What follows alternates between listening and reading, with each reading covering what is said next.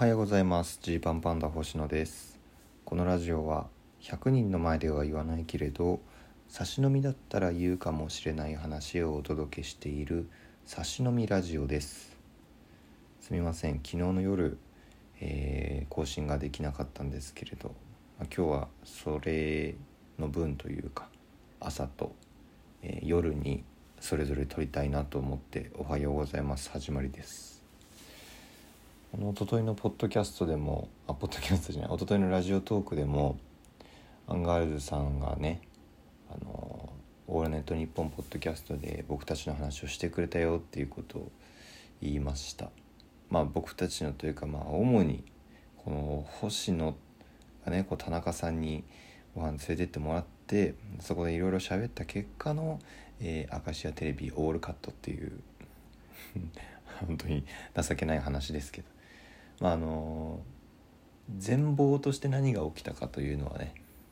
ジー、パンパンダのトークライブに来てくれた方にはちょっとがっつりお話をしたわけですけれども。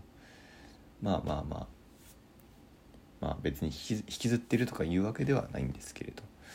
あのすっげえ勉強になったなっていう感じでしたね。で、えー、まあ、それつながりで今日はちょっと話したいなと思うんですけど。実はその1回田中さんにご飯連れてってもらった後もう一回ねあのご飯行ったんですよ。でこの時はあの前回はね1回目は平野ノラさんもいらしてて今回は本当に田中さんと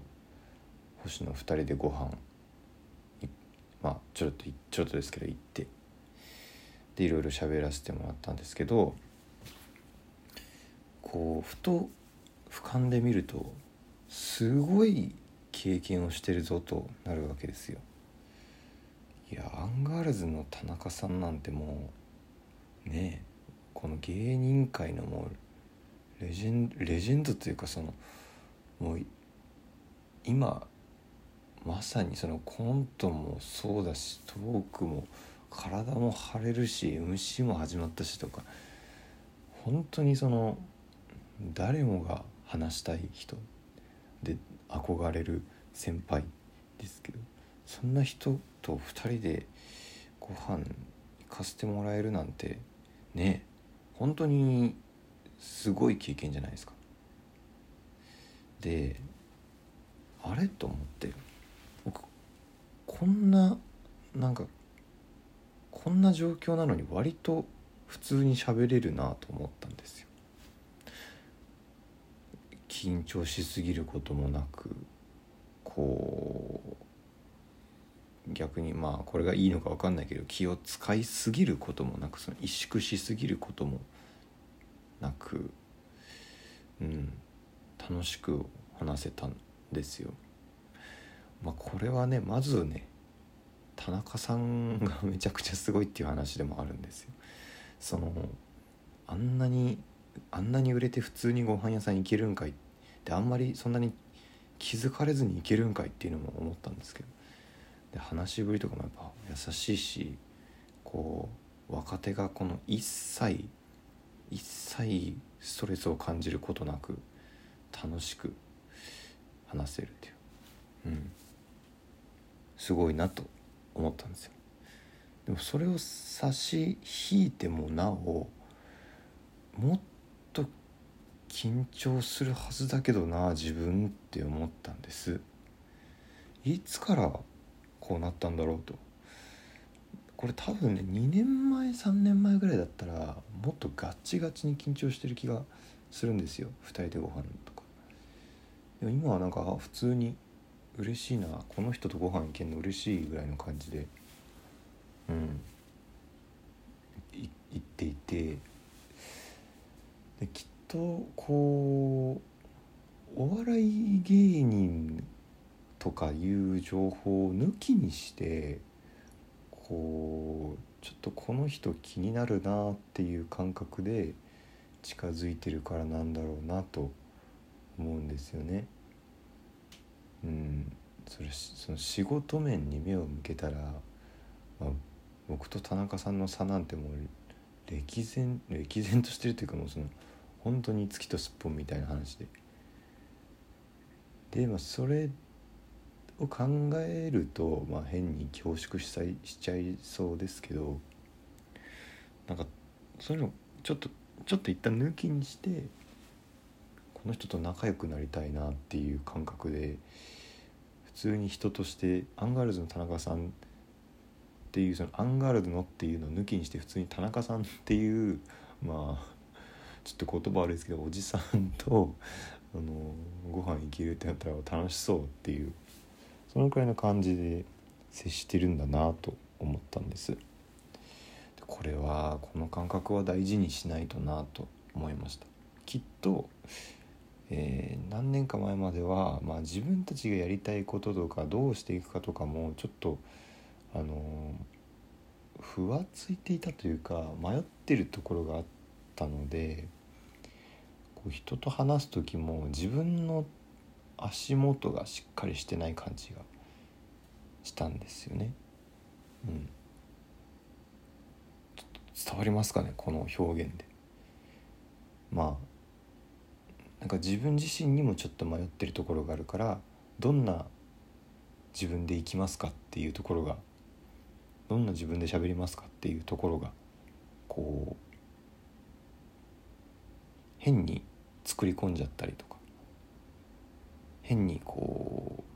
う間違えたトーンで入ったりとかしちゃいそうなものだったんですけど割とそういう、まあ、無駄というか迷いがないあんまりなくなってこう、まあ、自分はこうだなっていう感じが良くも悪くも分かってきたんで。あんまりその普通に人と喋る分には変な状態にはならなくなってきたのかなって思います。そうするとまあ相手の人ともこう人と人としてちょっとちょっとこう通じやすくはなったのかなって。前はもうめちゃくちゃひどかったと思うんです自分のこと。本当に大学の時とかも大学生なんてクソくらいと思ってたしまあクソくらいって別にその大学生全員がじゃないんですけどなんで俺はこんなに公認会計士の勉強をしなきゃいけないのにその合間で大学の単位も取らなきゃいけないから授業にも来てるのに普通に友達とくっちゃべってわーとか騒いでる周り何なんだよってまあ僕が身から出たサビなんですけど周りにそんな風に思うこともあったんですよね。でもこう飲みに行ったりとかしたらちょっとこう楽しそうにしなきゃいけないとか逆に楽しそうにしなきゃいけないっていうことがバレて変な感じになっちゃったりとか、うん、そういう経験があったのでそれと比べるとこう今は変な状態にはならなくなってきてるのかな。こうっていう感じなんですよね。でだからきっとね僕後輩付き合いが得意じゃないって話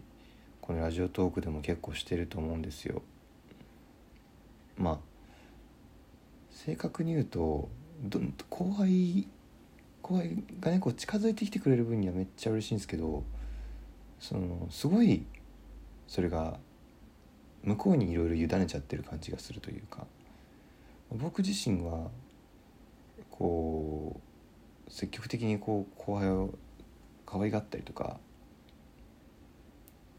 しにくいタイプだなと思っていたんです。いるんです。でもこう田中さんとこう喋ってみてあもしかしたらお笑い芸人の後輩とかっていう変なバイアス抜きにしてただただ後輩、まあ、ただ知り合いただ友達ぐらいの感じで接したらいいのかなっていうことにようやく気づいてきました。お笑いの世界ってうん変な言い方をすればこういや例えば例えばですけどじゃあ田中さんと仲いいってなったら田中さんとお仕事をねだから田中さんの仕事のなんかつながりで僕が出られるかもしれないとかっていうことがありえなくはないわけじゃないですか。そういう利害が絡んでくるわけじゃないですか。でも今も僕本当に心の底からなんか別にそういうのいらないなと思ってるんですよ。田中さん田中さんがそうしたいって言ってくれたらめちゃくちゃ嬉しいけどなんかこの田中さんと仲良くなっとけばどっかでいい思いをするかもしれないとかっていうそういう感覚が一切なくてなんかむしろそういうふうな風に思われないそういう利益を求めて近づいてきてると思われないためにはどうしたらいいんだろうっていうことを考えるぐらい利害を気にしてなくて。で後輩と接するとかもなんか変にそういうところ気にしちゃってたのかなとか思うんですよね。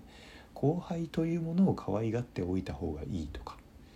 それ違うよねっていうとこですね。そうだから気持ち乗らなかったんだろうなって。通に周りの人に興味を持って仲良くなっていきゃいいっていうこうめちゃくちゃ当たり前のことだと思うんですけど僕は多分そこがすごい苦手な人間だったので、えー、徐々にそれが分かってきたのかなっていう気がして若干ですけど自分を褒めたいなと思いました。まあいろんな人とね仲良くして、まあ、人生、えー、そんな長くないですからあのいろんな人とあの 話してから死にたいなと思う今日この頃です。はい、で、えっと、ラフターナイトねえー、あと2日ですか？になってます。よければね、えー、まだ見てない方はリンクから YouTube でネタ動画ご覧ください。面白ければジーパンパンダに投票してください。あとね大阪でのライブ引き続きえー、予約をお待ちしてます。今何枚売れてるのかとか全然分かりませんが非常に怖いです。8月22日、えー、大阪の楽屋へぜひお越しください。